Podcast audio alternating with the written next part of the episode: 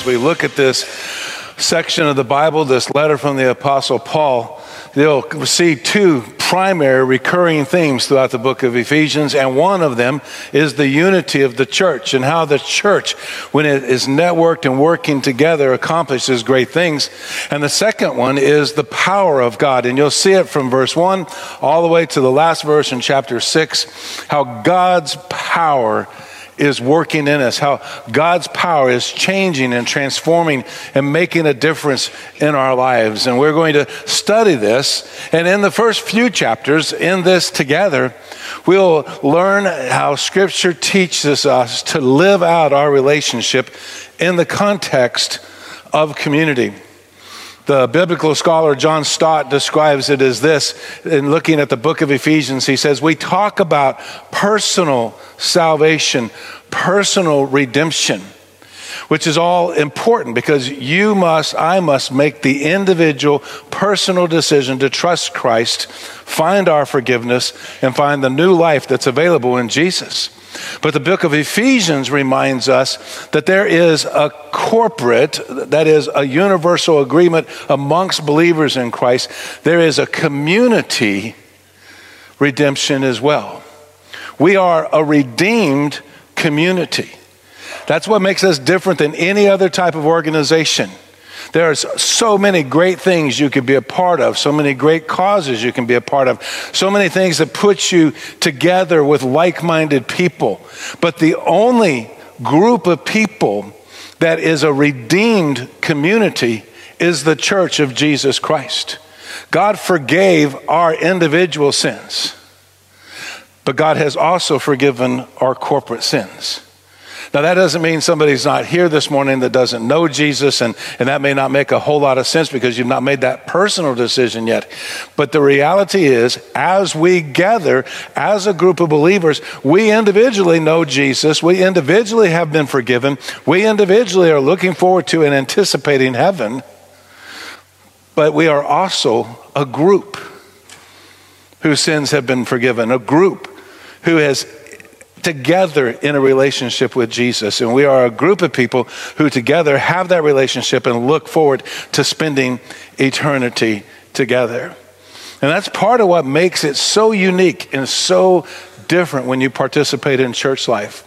We got home last Sunday um, after, after being here, worshiping, studying with all of you, and then going out to dinner and all the usual normal activities and routines. And we were just kind of reflecting, resting Sunday afternoon. My wife looked over at me and Carrie said, Everybody was just so happy. Now, I'll be honest, happiness isn't necessarily our goal as a church, but it is a clear byproduct of knowing and interacting and being in a relationship with Jesus. And that becomes a synergistic experience when we're together as a congregation because that new freedom we found in Christ, that new peace we found in Christ, comes together in a synergistic fashion that allows us to be in this moment. And it doesn't mean we don't have our other issues. It doesn't mean we don't have our griefs and our sorrows, our frustration, our, te- our stress and tension all of that's still real. But for one hour in this time of worship together, we have the opportunity to, in a sense, kind of leave that at the door, come together and know everybody in this room is struggling. Everybody in this room has brokenness. Everybody in this room has sin issues. Everybody in this room has tensions. Everybody in this room is struggling in some form or a fashion. Any number of individual diagnoses about that. We're all there, but in this one hour, we're together we're praying for one another. We're singing together. The church is about the only organization other than professional baseball at the seventh inning that actually sings together.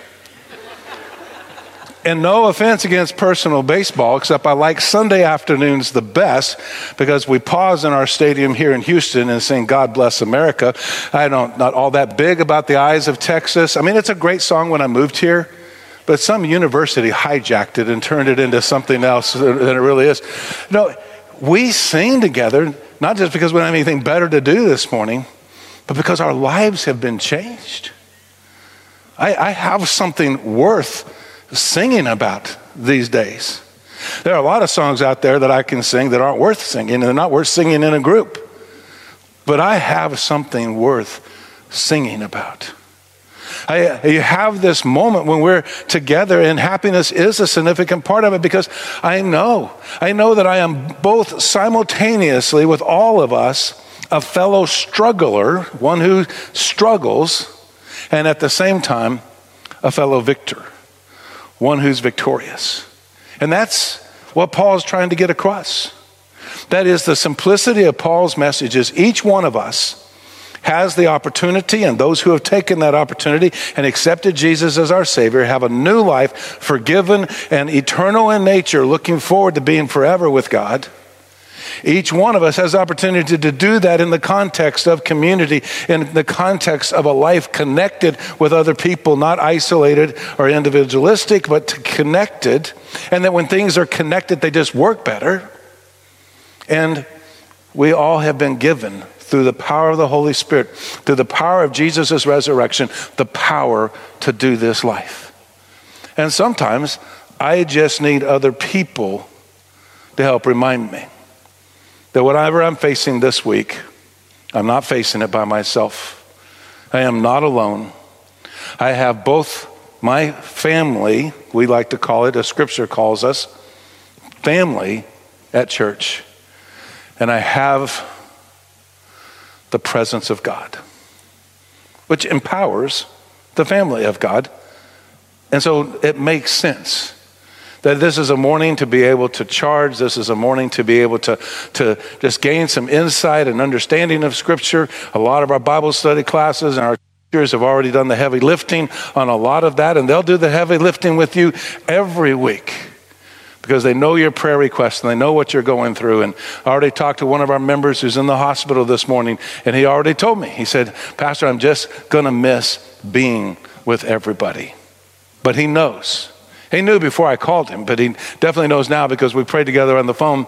He knows that we're praying and that his Bible study is praying. He's a part of our church because of his Bible study. Corporate church didn't appeal to him initially, but through his Bible study, he has become more and increasingly connected, and the family is there. So it makes sense that if you go to Ephesians chapter 1 and you start looking at those first few verses, this whole first 14 verses is just simply what is technically called a doxology. It is a hymn, it is a chorus, it is a song of praise. The Apostle Paul begins to write this letter to the church in Ephesus, where he has friends, where he had great experiences, where he had some difficult times as well, and they were there with him. We are before the apostle Paul heads back to Jerusalem for his trial. The elders, the leaders of this congregation at Ephesus are the last ones with him in Acts chapter 20. They're crying with him, they're weeping with him, they're praying with him because they love one another. And as he begins, like many of us would, to say, Hey, dear church, or dear friends, he burst out in this song of praise. Actually, verses 3 through 14 is one sentence. The Bible, the New Testament, is originally written in the Greek language. And in the Greek language, where we've separated it up into phrases with periods and commas and all the other proper pronunciations for the English language, in the Greek language, this is not 14 verses, but it's one single sentence. That's why when the Apostle Paul preached, people fell asleep and fell out of windows. One single sentence, and we're going to do it in about 15 minutes. And so he starts off Paul, an apostle of Christ Jesus by God's will. He's simply beginning to express the relationship. And in this particular section, verses 1 through 3, he sets the tone for the gratitude to the faithful servants, to the faithful saints, excuse me, to the faithful saints in Christ Jesus of Ephesus. That's just like us. We are faithful saints. We are faithful in Christ Jesus. Grace and peace from God our Father and the Lord Jesus Christ. Blessed is the God and Father of our Lord Jesus Christ, who has blessed us with every spiritual blessing in the heavens in Christ. Now, in each one of these sections, I'm going to kind of highlight one. I want you to, if you write in your Bible or if you've got your YouVersion app open and you go to the Bible page, you can simply press and scroll and highlight it there. The phrase I want you to notice as we talk about Christian gratitude and being in this together in a grateful fashion is that very last part of verse 3 who has blessed us with every spiritual blessing in the heavens in Christ. God has blessed us with every spiritual blessing. God has worked out and poured out on us all of His care, compassion, love, and grace. And our lives are literally, not jokingly, not in a cliche fashion, literally hashtag blessed. We are a blessed people. This is so much more significant than picking up my milkshake during peach milkshake season and having the clerk say, Have a blessed day. I am having a, I am having a blessed life. Not because everything's perfect and without difficulty and without trouble, but because Jesus has become a part of my life. And all my gratitude stems from everything that takes place as a result of knowing Him. It is a blessed life. It's not just simply a better life, it's not simply a more rational a more productive life. It is all the Christian life is all of those things. But never lose track of the fact that it's such a huge blessing. God reached down to us individually. And then now we believe the power of God's Spirit working has drawn us together as a group. We are in this blessing together. Starting in verse 4, when that one really long run on sentence begins to happen, he shows us we can be grateful because we're wanted. It's so important to feel wanted, to know that you're wanted. I spent 17 years in the inner city. And during that 17 years, I talked to, I couldn't tell you how many students, just like our students, except their lives were so disrupted by the economy and the difficulties and the dysfunction of the inner city. And I couldn't tell you how many gang related funerals I did as a pastor, as a chaplain, so to speak, to gangs in the inner city.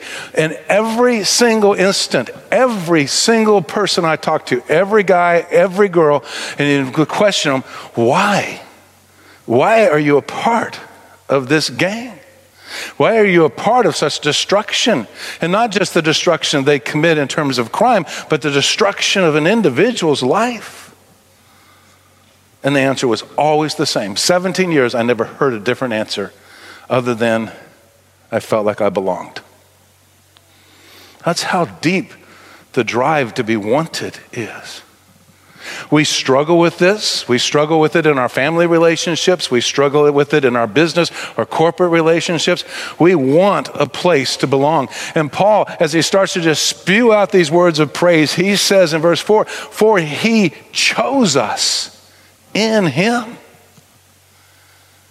It was his desire. Before the foundation of the world, Paul says in verse 4, he chose us to be holy, to be blameless, and love before him. He predestined us to be adopted as sons through Jesus Christ for himself, according to the good pleasure of his will, to the praise of his glorious grace that he lavished on us in the beloved one, which is a reference to Jesus and his salvation that he has enacted and worked in our lives before you ever contemplated, before I ever dreamed or thought of anything about Jesus' name, Jesus had already decided, as God, as Father, Son, and Holy Spirit, had already decided they wanted to know me and they wanted me to know them. I was already there. Don't worry about all the details and go off the rails about all the predestination theories and all the other things like that. Grab the essential point that the New Testament is perfectly clear on and every school of thought can agree on. God desired to know us. And we are grateful to be wanted. When no one else in life wants us, God still wants us. Jesus gave the illustration that he will leave out 99 in good, secure care and go look for the one who is outcast and, and away and doesn't have shelter and doesn't have care and doesn't have love? Me? You? Us? We're the one. He chose us, He adopted us, He lavished His grace on us that we might, as the Apostle John would write later in his letter, be called the children of God. We, we belong, we have a place to belong. We belong with Christ and in Christ, and we belong together as a group, as a community in Christ. I'm grateful to be wanted. Paul says we're grateful to be acquitted. That's a kind of a difficult word because we typically think of it only in the case of crimes, but from the perspective of God's holiness that he desired. God wanted us to share his holiness. He wanted us to be holy. He made arrangements for that, both in the Old Testament before Christ and the anticipation of the Messiah, and now in the New Testament in Christ. He wants us to be with him in his holiness. He wants us to know the purity, the blessing, the security, all the things that come with being in a relationship with with Him, a holy God. But the problem is, we made decisions and we made choices really early on to do things that were contrary to that. We have committed crimes. We are guilty as charged. When Paul says all have sinned and fall short of the glory of God, that's, that's not just me. I'm a really good example of it some days, but it's everybody else as well. Even the most perfect, the most wonderful person you know, guess what? There's sin. But that sin is redeemed, it is purchased, it is paid for. The penalty of that sin has been wiped out, removed, and you've been declared free, and I've been declared free because of the love of God. He wants us, He wants us to be in relationship with us, so He takes care of our problems. He takes care of our bad choices. He takes care of our sin, and He brings us in relationship. In Him, we have redemption through His blood, the forgiveness of our trespasses according to the riches of his grace, that he richly poured out on us with all wisdom and understanding. We haven't been told we're just free. We've been told we are declared innocent. We are pardoned to a new life in Christ. And I love the hope of that. Because I don't know about you, but I have a tendency to play things over again and again and again. And especially if I'm about to do something important, I'm about to do something like come here on Sundays and teach, and there's always this haunting thing in the back of my mind. Always. Yeah, well, you're going to talk to them about this, but are you going to admit the time you did this? You're going to address this issue, but are you going to acknowledge your struggles in that area? You're going to talk about this disregard for holiness, but are you going to talk about how you've disregarded holiness? I mean, it doesn't even matter. You don't even have to get specific down to it, it's just always there. It's, it's always with us. You did this. You did this. You thought this. You believed this. You acted in this way. The list goes on and on and on and on. And if we're not careful, we get reminded over and over and over and over again Satan is the worst and the most relentless prosecutor you will ever know. And his only desire actually isn't to prosecute you for some kind of redemption or change or, or reformation down the line. He just wants to keep reminding you. You were charged of this, you're charged of this, you're, you're charged of this. And Paul, in his letter to his friends, simply says, In him, in Christ, we have redemption through his blood. Yes, guilty on all counts, but yes, forgiven on all counts. The redemption through his blood, the forgiveness of our trespasses. Not because we deserved it, not because we could afford it, not because we could accomplish it, but out of the riches of his grace that he has poured out on us. Take verse 7, take verse 8, write it on a business card, write it on a 3 by 5 card, stick it in your back pocket, and the next time you're thinking you can't do something because of some mistake you've made, pull it out and remind yourself and show it to Satan and say, Look, Satan, I am forgiven. I am a child of God. You can keep reminding me how I disregarded that and how I walked against that, but I am a new person in Jesus. And that part of me is no longer alive because I have been buried with Christ. And I am raised to walk in newness of life. I am grateful to be acquitted. I am grateful to be pardoned. I am grateful to not only be free, but declared innocent. And much like being grateful to be wanted, I'm grateful to be included. What I really wanted to say is I'm grateful to be a beneficiary, but it didn't work with the points. So if you're following the points on the, on the Bible app or if you're writing them down, it just didn't work. I mean, grateful to be wanted, grateful to be acquitted, grateful to be a beneficiary. It, had that, that, it just didn't work. So it's grateful to be included, but I'm included as a beneficiary. Listen to verses 9 through 12. I'm going to read it in its entirety.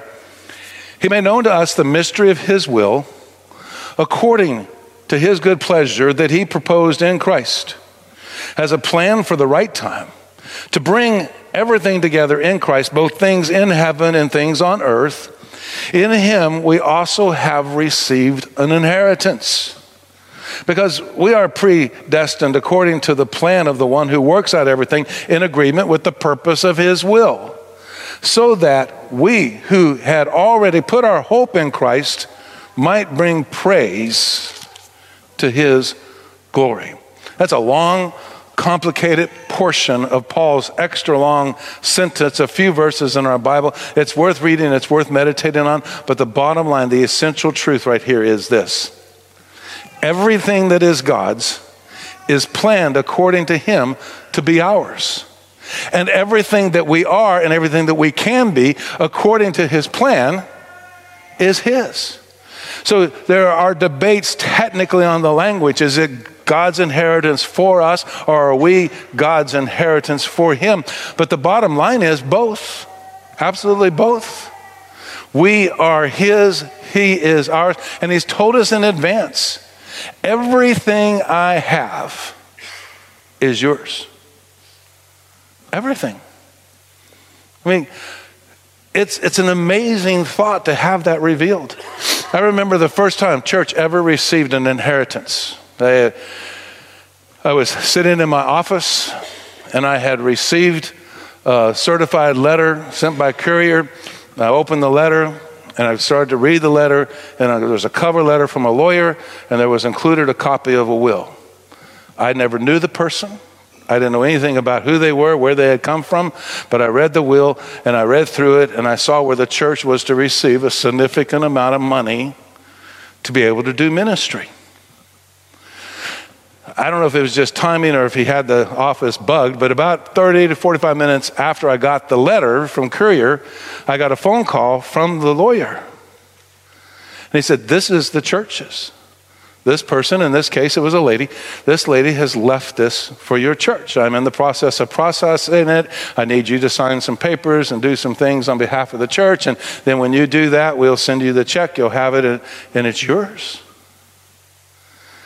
It turned out to be a really cool story. I was able to track down some of her family and find out some of the stories. She had never married, but she had been in our youth group as a kid.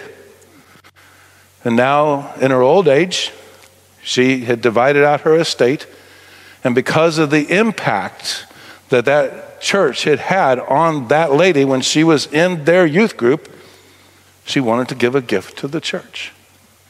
It did two things. I was amazed to be known, to, to understand that somebody had so long ago created an intentional plan to bless a church that they clearly were never coming back to at that point. They weren't ever going to visit again. They weren't ever going to get updates. They weren't ever going to watch on live stream, but they wanted to give to the church.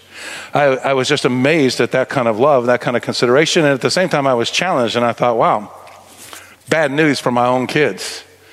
What a great way to have been generous all of my life and to have tithed and given beyond a tithe, give beyond 10% always to every church I've been a part of and multiple ministries as well. And then to divide up everything I've saved if I don't get to spend it myself and give it to Christian ministry. So it challenged me to change up my estate and change up my will, change up my plans. But the truth is, at that moment when I got the letter, when I talked to the lawyer, I found out that the church had been included. And that's what happens here. Paul's telling us, he's, he's basically saying, hey, guess what? In case you haven't already figured out, already don't know it, everything God has, He's actually going to give to you as His child. You're going to receive that. And everything you become is going to be a blessing and a legacy and a heritage and an inheritance to Him. We win both ways. So I'm grateful to be included. And then I love how Paul concludes by just simply saying, We're secure. In verse 13, he says, In Him you were sealed with the promised Holy Spirit. When you heard the word of truth, that's when we hear about Jesus for the first time.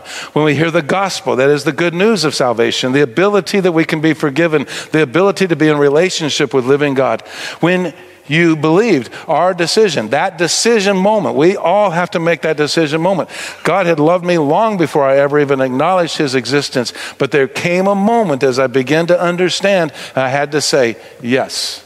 I believe it doesn't matter what you say. It doesn't, you don't have to do a formula or a certain prayer. Just say it. Just say it right now. If you are one of those people that you've been doubting and you're not sure, just say it. Take the risk. Take the step. Say, Yes, Jesus, I'll believe in you. God will verify it. You'll see it. When you believed, the Holy Spirit is the down payment of our inheritance until the redemption of the possession, that's us, till the redemption of the possession to the praise of his glory.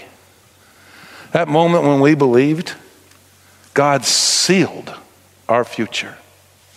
My favorite, our people have heard it dozens and dozens of times. Our team's going to come up. We're going to worship and acknowledge this security. My favorite is Jesus' own description that God takes us and holds us in his hand and will not let go. I am grateful to be secure. I don't have to worry about those previous sins because they've been forgiven. And when I believed, the Holy Spirit sealed that moment and said, This one is ours. And I'm not facing that kind of judgment. I'm not facing wrath that separates me from God. I am facing accountability, but I'm okay with that because God's working in me to help me be the person He wants me to be because He sealed me. He said, This one's ours. This one belongs to me. This one's my child. So, all the rest of the gratitude, grateful to be wanted, grateful to be included, grateful to be set free and acquitted, all of this comes together in this sense of just being grateful to be secure. This week has the potential to be the greatest week of your life, it has the potential to be the worst week of your life. Either way, either way, if you've trusted in Jesus, He's got you. You're His, and He's yours. And nothing that happens this week can change that because it's in His hands, not ours. You and I can't do anything to be good enough to be God's child. Well, I hate to break the news to you, and I want to run your week, but we can't do anything now that we know Jesus to still be good enough and to hang out here. It's because He loves us and He secures us and He holds us. And because of that, I can face whatever I've got to face tomorrow.